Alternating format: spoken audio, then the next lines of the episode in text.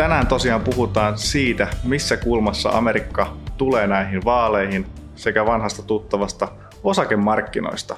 Vieraana täällä tänään Suomi New Yorkin legenda Tero Kuittinen, tervetuloa. Kiitos paljon.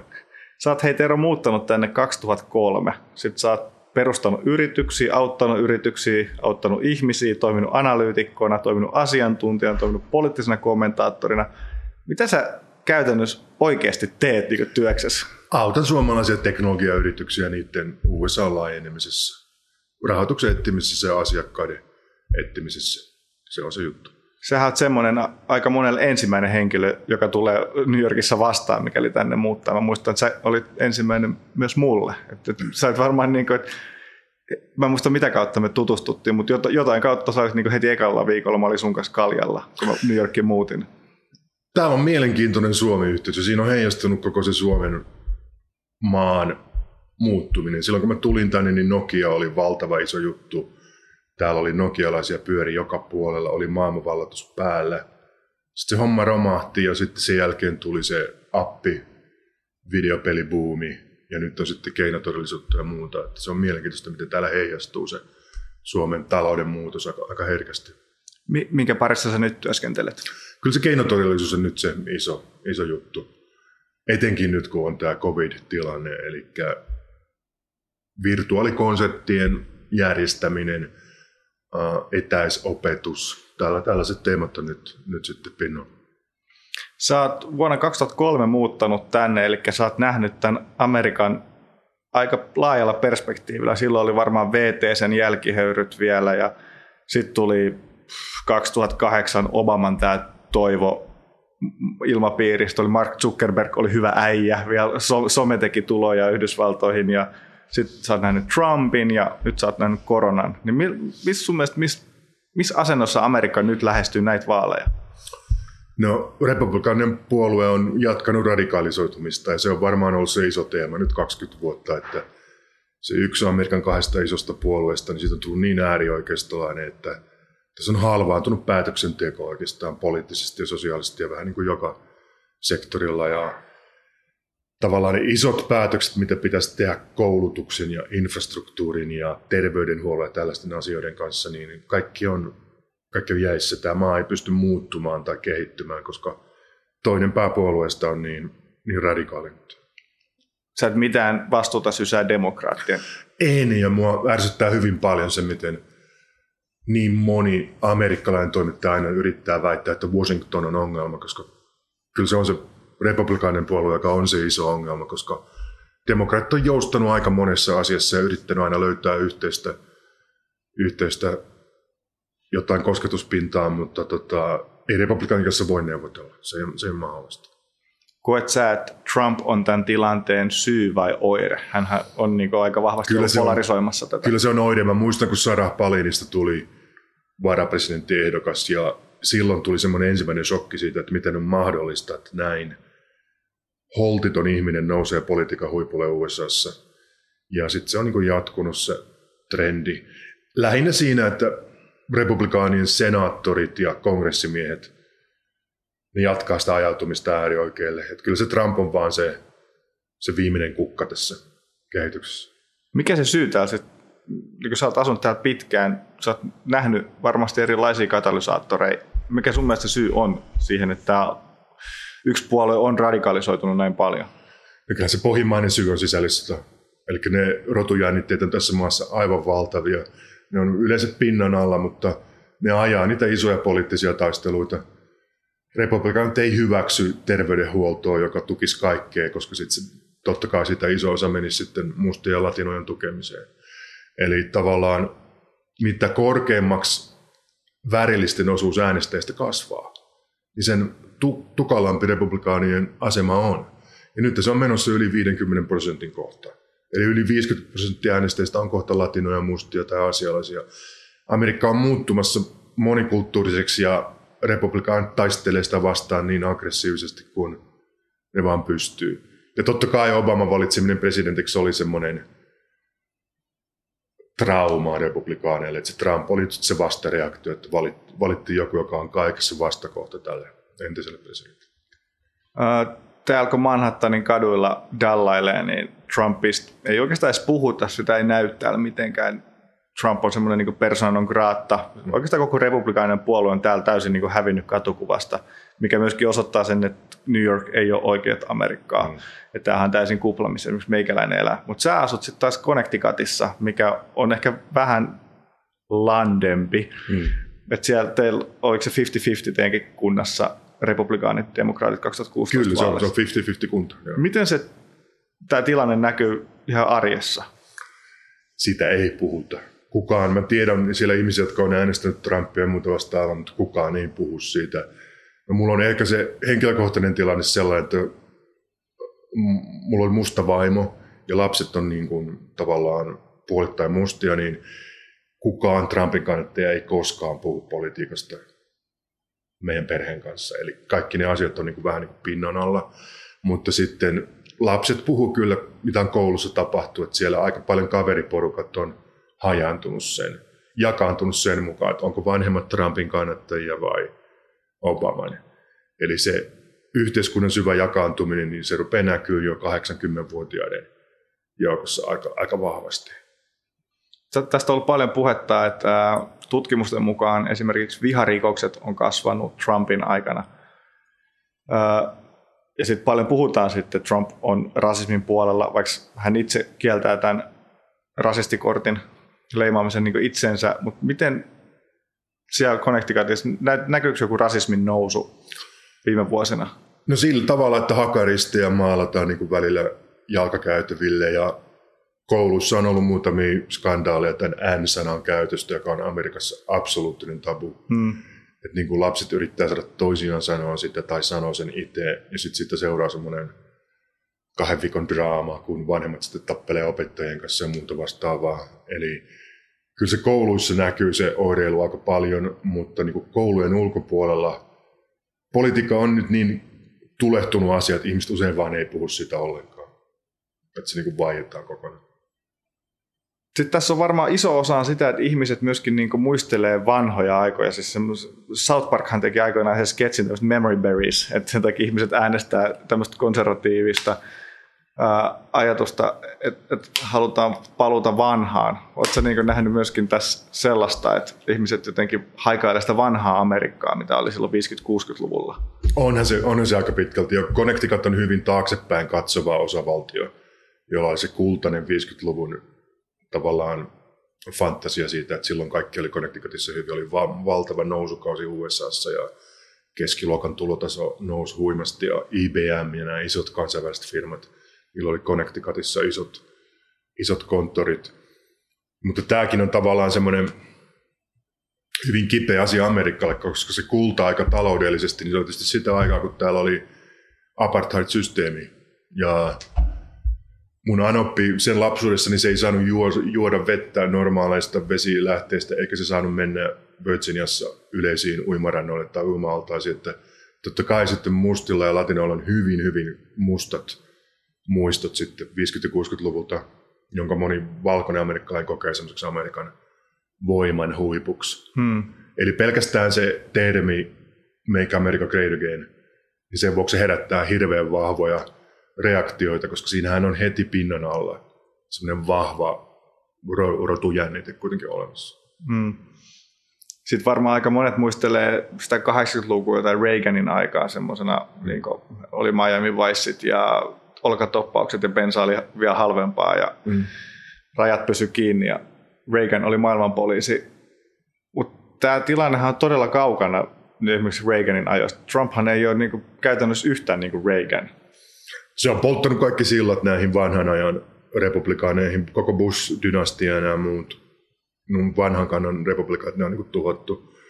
Eli tällä hetkellä Mitt Romney on ainoa republikaaninen senaattori, joka uskaltaa sanoa suoraan Trumpista sitä, mitä se ajattelee. Että se meinaa sitä, että siellä on 50 senaattoria, jotka on ihan hiljaa, joilla ei ole mitään aidosti kriittistä sanottavaa. Se on aika hurja tilanne. Mutta sitten voisi kuvitella, että mikäli on näin valtava se tämmöinen äärivoima, niin demokraattien olisi tosi helppo, varsinkin tällaisessa tilanteessa, kun kansakunta on monikulttuurinen ja täällä on mm, kaupungit hallitsee vielä paljon äänestysalueita ja vaalipiirejä, niin demokraattien olisi tosi helppo tässä tilanteessa voittaa hmm. tämä vastavoima, mutta miten demokraatit sit ei onnistu siinä? Miks, miksi demokraatit ei kutkuttele enempää tämmöisiä maltillisia äänestäjiä? No, kyllähän ne tulee voittaa. Kyllä mä uskon, että ne voittaa valkoisen talon senaatin ja kongressin, en mä epäile sitä, mutta totta kai se, että ne erot ei ole vielä suurempia tällä hetkellä, niin totta kai se on hurja juttu. Se osoittaa, että 90 prosenttia amerikkalaista on niin koteroissaan, että ne ei muuta mieltään, tapahtu mitä tahansa. Että se on hurja, hurja asia nähdä, että ne ideologiset erot voi olla niin suuria, että, että vaikka tulee tällainen kriisitilanne, niin silti siinä on vaan se 10-8 prosenttia, joka sitten loppujen lopuksi edes harkitsee niin puolen vaihtamista. Myöskin tämä tulehtunut tilanne, niin onko Joe Biden muka vastaus tähän, että onko hän muka sellainen, kun hän yrittää esittää nyt, hänen selkeästi hänen vaaliviestintänsä on tällaista, että hän on johtaja, että hän niin johtaa ja yhdistää kansaa. Se on niin kuin, hän on kaikkea muuta, mitä Trump on. Mutta onko hän oikeasti sitä? Ja sehän valittiin mustilla äänillä. Eli se teki se iso läpimurto se Etelä-Karolainnissa, koska mustat äänestäjät ei luota valkoisiin äänestäjiin. Mustat ei äänestänyt Kamala Harrisia, koska ne epäili, että valkoiset äänestäjät lipeästi viime hetkellä riveistä. Eli mustat äänestäjät teki sen päätöksen, että ainoa ihminen, joka varmasti voittaa, on Joe Biden. Et ne ei uskaltanut mennä Kamala Harrisin taakse. Totta kai mun mielestä se olisi ollut parempi vaihtoehto, koska se on dynaaminen, se on vasemmistolaisempi kuin Biden, se on oikealla tavalla radikaali, että se pystyisi ajamaan muutoksia. Mutta tosiasia on se, että mustat äänestäjät pelkää nyt niin paljon sitä, että valkoiset äänestäjät ei tue ketään muuta kuin Bidenia, että nyt mennään sitten sille. Hän on myös aika kontroversiaalina esiintynyt tässä kesällä, että vähän lipsuu kommentteja, että just tällä viikolla taisi tulla joku mustiin, hän niin yleisti, että kaikki mustat on tietynlaisia. Tämä ei vissiin vaikuta vaan se kannatukseen. No ei se vaikuta. Kaikkihan tietää, että se on rasisti. Ja Obamahan valitsi sen varapresidentiksi sen takia, että se valitsi semmoisen, jota rasistit voi äänestää. Mm. Se on just vähän semmoinen hahmo, joka välillä sanoo semmoisia asioita, mitä ei voi enää sanoa tässä maassa. Mm. Mutta sillä sä saat sitten nämä Wisconsinin hitsajat ja muut sitten puolelle. Että sä otat semmoisen hahmon, joka jota 50-vuotiaat valkoiset äänestäjät niin voi äänestää. Että se on niin se kompromissiratkaisu nyt sitten demokraateille. Ei mua pelota se, että se sanoo hölmöä, koska Trump sanoo nyt niin uskomattomia kommentteja, että kyllä sä saat aika paljon sekoilla, että ihmiset rupeaa epäilemään sun mielentilaa, kun vastassa on Trump. Mm. Uskot sä, että Biden on se yhdistäjä? Kyllä mä uskon, että, no lähinnä mä uskon, että ihmiset pelkää nyt niin paljon tilannetta. Ihmiset on nyt oikeasti pelästynyt Trumpia. Se on menettänyt valkoiset esikaupunkinaiset täysin. Ja ilman niitä republikaanit ei pysty voittamaan. Että ne ei tule takaisin, koska ne on todella pelästynyt tästä tautitilanteesta, rotumellakoista, talouden kaauksesta. Eli niin kauan kuin se Biden vie mukanaan nämä esikaupungin valkoiset naiset, niin kaikki on hyvin. Vuonna 2008 oli nämä Obama-vaalit, milloin hän sitten voitti 200 muistaakseni valitsijamiehellä niin sanottu landslide-voitto. Ja se vähän muistuttaa tätä nykyistä tilannetta ainakin markkinoiden puolesta. Silloinhan Lehman Brothers kaatui syksyllä. Mentiin aika tiukas lama, lamakenossa vaaleihin. Ja silloin tämä kantava teema oli toivo, mikä sitten ehkä seuraavan kahdeksan vuoden aikana se toivo ei välttämättä ihan täysin toteutunut. Obama ei ihan pystynyt niitä kaikki toimittamaan, mitä hän lupasi. Mutta mikä sun mielestä nyt on näiden vaalien teema? Mikä se on? Se, se on kyllä epätoivoa. Kauhu ja epätoivo. Tässä nyt yritetään lähinnä vaan paluuta edes puoli normaaliin. En mä usko, että tässä on mitään muuta ajavaa teemaa kuin se, että saadaan tämä kaos nyt jollain tavalla kuriin. Onko nämä markkinat jotenkin, siis sä oot talousanalyytikkona ja analysoit paljon tota osakemarkkinoita, niin miten sä näet markkinat, onko nämä jotenkin erilaiset kuin vuonna 2008 vaaleissa? No on todella, koska siis Amerikassahan kasvoi kulutus kesällä, mm. koska kymmenet miljoonat ihmiset sai niin massiivisen tukipaketin liittovaltiolta. Siis työttömyystukeen tuli 2400 lisää per kuukausi. Eli siinä samana kesänä, kun Euroopassa laski yksityinen kulutus 5-10 prosenttia, niin Amerikassa se nousi, koska se, se julkinen tuki pienituloiselle oli niin massiivista. Mm. Eli me ollaan nyt eletty kolme kuukautta sellaisesta, sellaisessa fantasiamaailmassa, jossa koko se yksityinen kulutus on velkarahalla tuo tehty. Se on siis rakentunut sille, että hallitus lähettää sekkejä työttömille, joita on 20 miljoonaa.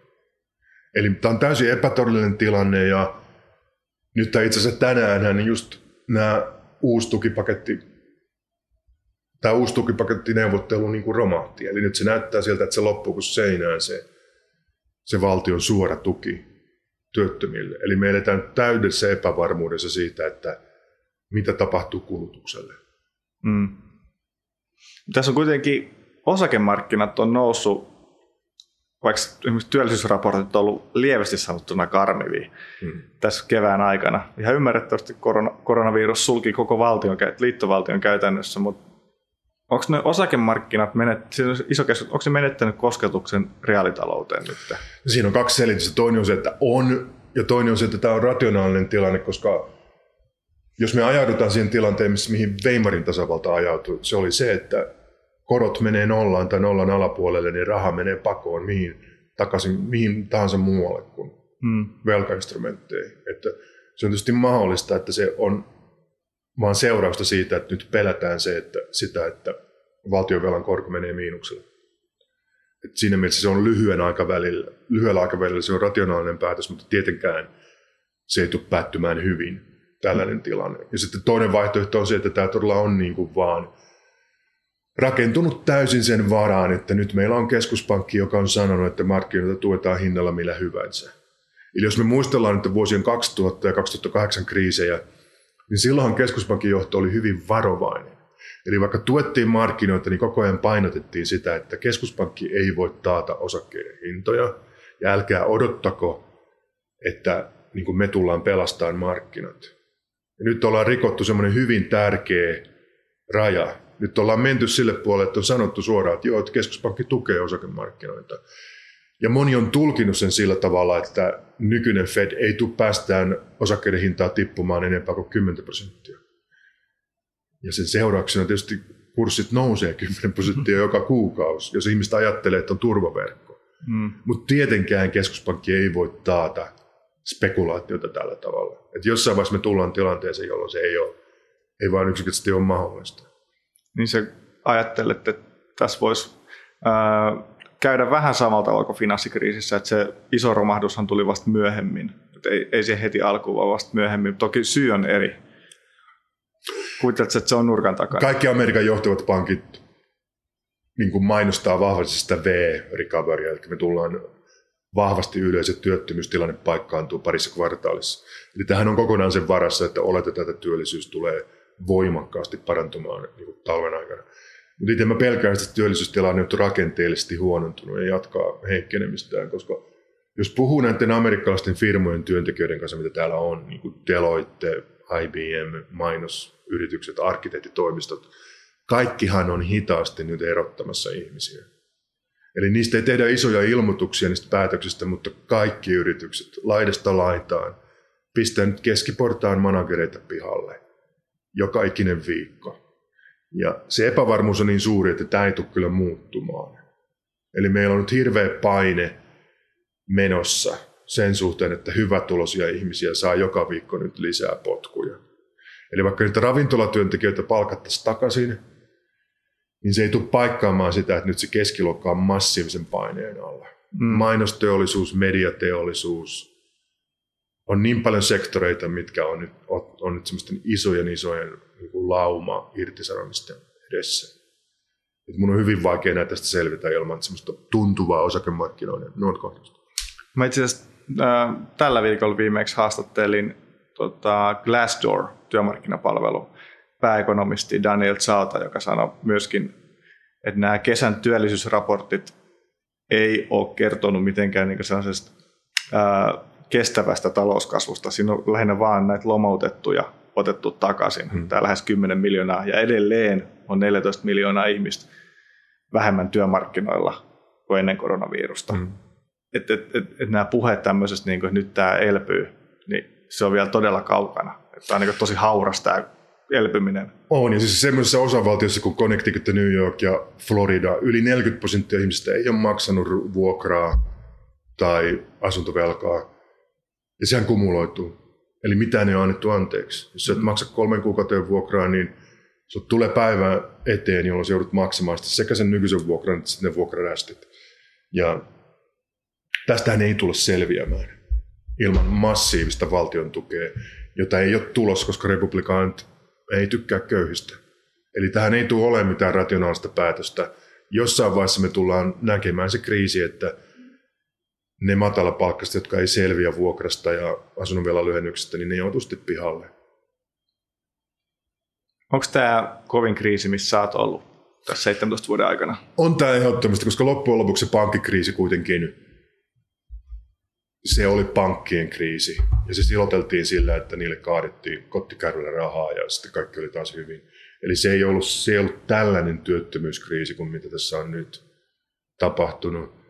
Ja koska se tauti ei ole hallinnassa tässä maassa, niin mä en näe mitään tietä ulos tästä ennen kuin vähintään joku 150 miljoonaa ihmistä on ottanut rokotteen.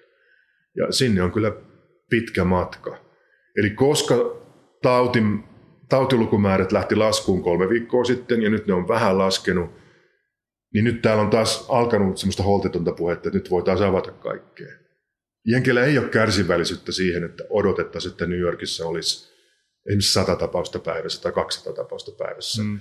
Vaan just eilen Kuomo ilmoitti, että koulut auki nyt niin kuin nykyisillä luvuilla, mikä on niin kuin 700 tapausta päivässä. Ja se on itsestään selvää, että siitä tulee seuraa sitten taas, taas uutta aaltoa. Mm. Ja nopeasti palataan vielä noihin markkinoihin, kun tässä on ollut matalan koroaikaa olla eletty aika kauan. Mm. tämähän on johtanut tämmöiseen yritysten järkyttävään velkaan, velka-asteeseen. Niin pelkääksä, että se yritysten domino lähtee jossain vaiheessa kaatumaan? Totta kai. Siis aika monihan on sitä mieltä, että toinen maailmasta oli vain ensimmäisen maailmansodan jatko. Mm. Ja kun sitä miettii, niin näin se oli. Se vuoden kahdeksan talouskriisiä ei koskaan, niin kuin, sitä ei koskaan selvitetty. Mm siitä päästiin yli sanomalla, että okei, korot on nollassa seuraavat kahdeksan vuotta. Eihän näin voi tehdä. Mm. Ei voi elää maailmassa, jossa korot on nollassa. Se vääristää markkinoiden riskiprofiilia tosi kuolettavalla tavalla. Ja se on se maailma, missä me ollaan eletty 11 vuotta. Täysin vääristyneessä tilanteessa, jossa korkoja ei makseta. Ne pidetään keinotekoisesti niin kuin lähellä nollaa. Ja seurauksena tästä on ollut tietysti monenlaista spekulaatiota ja sitten vaan aika näyttää, että mistä se lähtee, räjähtää se pommi. Totta kai se commercial real estate on nyt se yksi iso kriisin alue, koska firmat ei maksa nyt vuokraa täällä New Yorkissa eikä muissakaan kaupungeissa. Täällä meni yksi iso ostoskeskusketju nurin, ja ne sanoi siinä vararikkoilmoituksessa, että 25 prosenttia liikkeistä maksaa vuokraa. Eli 75 prosenttia ostoskeskuksissa olevista liikkeistä ei maksa vuokraa. Mm. Mutta kaikki se on pinnan alla niin kauan kuin, niin kauan kuin se iso vyörystä lähtee tapahtumaan tuossa commercial real estate sektorilla. Ja sen kyllä alkaa huomata hiljalleen niin kuin käytännössäkin täällä Manhattanin arjessa. Me ollaan esimerkiksi nyt kaksi ykkösellä suomalaisen reaktorin kattohuoneistossa, mutta tässä ympäristössä kyllä tuolla aika paljon näkyy sellaisia vuokrataan liiketoiminta, liiketilaa, kylttejä.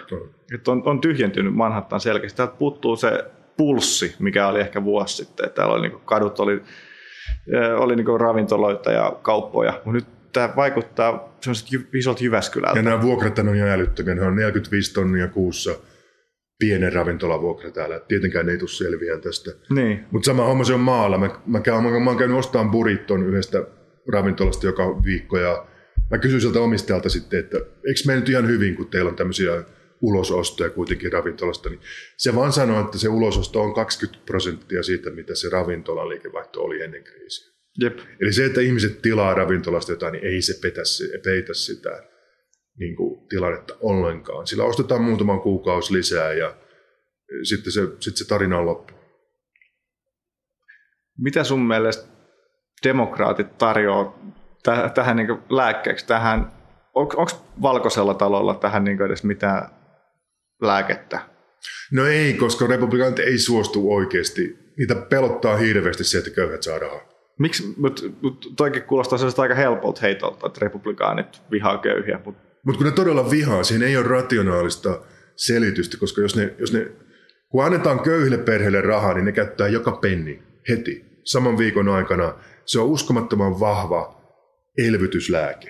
Ja se on se, mitä me tarvitaan nyt. Mm. Mutta jos sä annat jotain veronalennuksia hyvätulosille, niin eihän se, eihän se siirry se raha ollenkaan sitten kulutukseen. Eli tässä, tässä ollaan jälleen kerran kriisissä, jossa pitäisi antaa matalatuloisille isoa stimulaatiota. Ja se on se, mitä ne demokraatit nyt haluaa. Ja se ei ole mahdollista, koska republikaaneille se on pahin mahdollinen myrkky. Että tavallaan se Amerikan keskitulosten ostovoima, niin se on ollut laskussa nyt 30 vuotta. Mm. Reaganin ajoista lähtien. Ei hitto, siitä on melkein 40 vuotta. joka tapauksessa kansallinen kehitys on pysynyt vauhdissa sillä, että se rikkain prosentti, niin se käyttää yhä enemmän rahaa yhtä, yhä aggressiivisemmin. Nyt me ollaan sen tien päässä, että jos sen keskiluokan kulutusvoima ei nyt jollain tavalla elvy, niin ei tämä kansantalous pyöri sillä, että se yksi prosenttia niin hassaa rahaa. Täällä on viimeisen neljän vuoden aikana täällä asuvalle on varmaan käynyt selväksi, että presidentti on hyvin obsessoitunut näistä osakemarkkinoista. Sitten toinen, mitä seurataan tietenkin tarkasti, mikä onkin tärkeä, on tämä joka kuukauden työllisyysraportti. Mutta näitä tunnuslukuja on tosi paljon olemassa tämmöisiä niin tärkeitä tunnuslukuja, mitä kannattaisi Yhdysvaltain taloudesta seurata. Miksi sun mielestä presidentti on nimenomaan valinnut osakemarkkinat ja työllisyysraportin tämmöiseksi viestintävälineekseen? No siis Trumpillahan on pakko mielen mielipidetutkimuksesta. Se kyttää, että koko ajan se twiittaa niistä joka päivä. Se ainoa segmentti, missä Trump on edelleen 50-50 Bidenin kanssa on talous se ainoa asia, missä niiden kannatus on osapuolen samalla tasolla, on talouden hoitaminen. Jos katsoo mitä tahansa muuta tunnuslukua, niin sehän on 20 prosenttia jäljessä Bidenin omaamasta luottamuksesta. Eli Trump on kyllä ymmärtänyt sen, että ainoa valtikortti, mikä sillä on, on se, että ihmiset kokevat, että eläkesäästöt on turvassa. Koska tämä on maa, jossa suurimmalla osalla ihmisistä on eläkesäännöt osakemarkkinoilla. Ja ne katsoo joka kuukausi sitä, että voiko jäädä eläkkeelle vai ei. Eli se on hyvin toisenlainen tilanne kuin Suomessa, jossa osakesäästäminen on varmaan suhteellisen pienen porukan juttu. Mutta täällä, se, täällä sä tiedät, että sun eläkkeelle jääminen on kiinni osakemarkkinoista.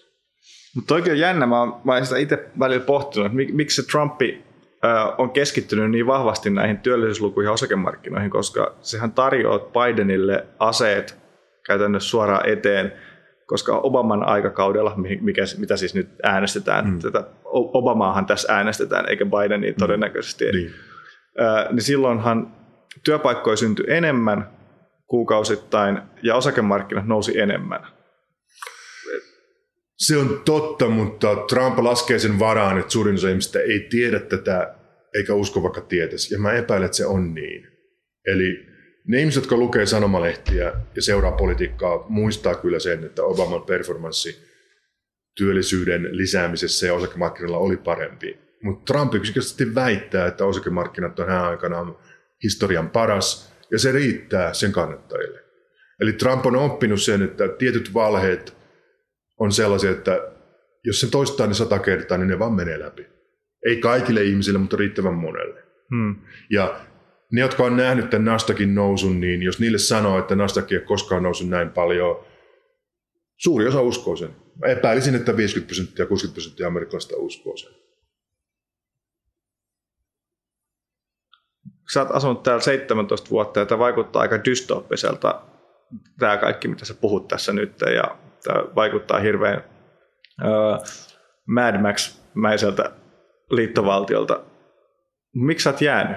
Mikä, mikä, mikä Amerikassa tekee niin siistin paikaksi? Tähän on oikeasti, mä oon nyt asunut muutaman vuoden, tähän on ihan sairaan kiva paikka kaikesta tämmöistä negatiivisesta uutisoinnista huolimatta. Mutta Helsingin Sanomia Anna-Sofia Berner kiteytti sen hyvin, että Eurooppa yleensä ulkoistaa omat ongelmansa Yhdysvaltoihin.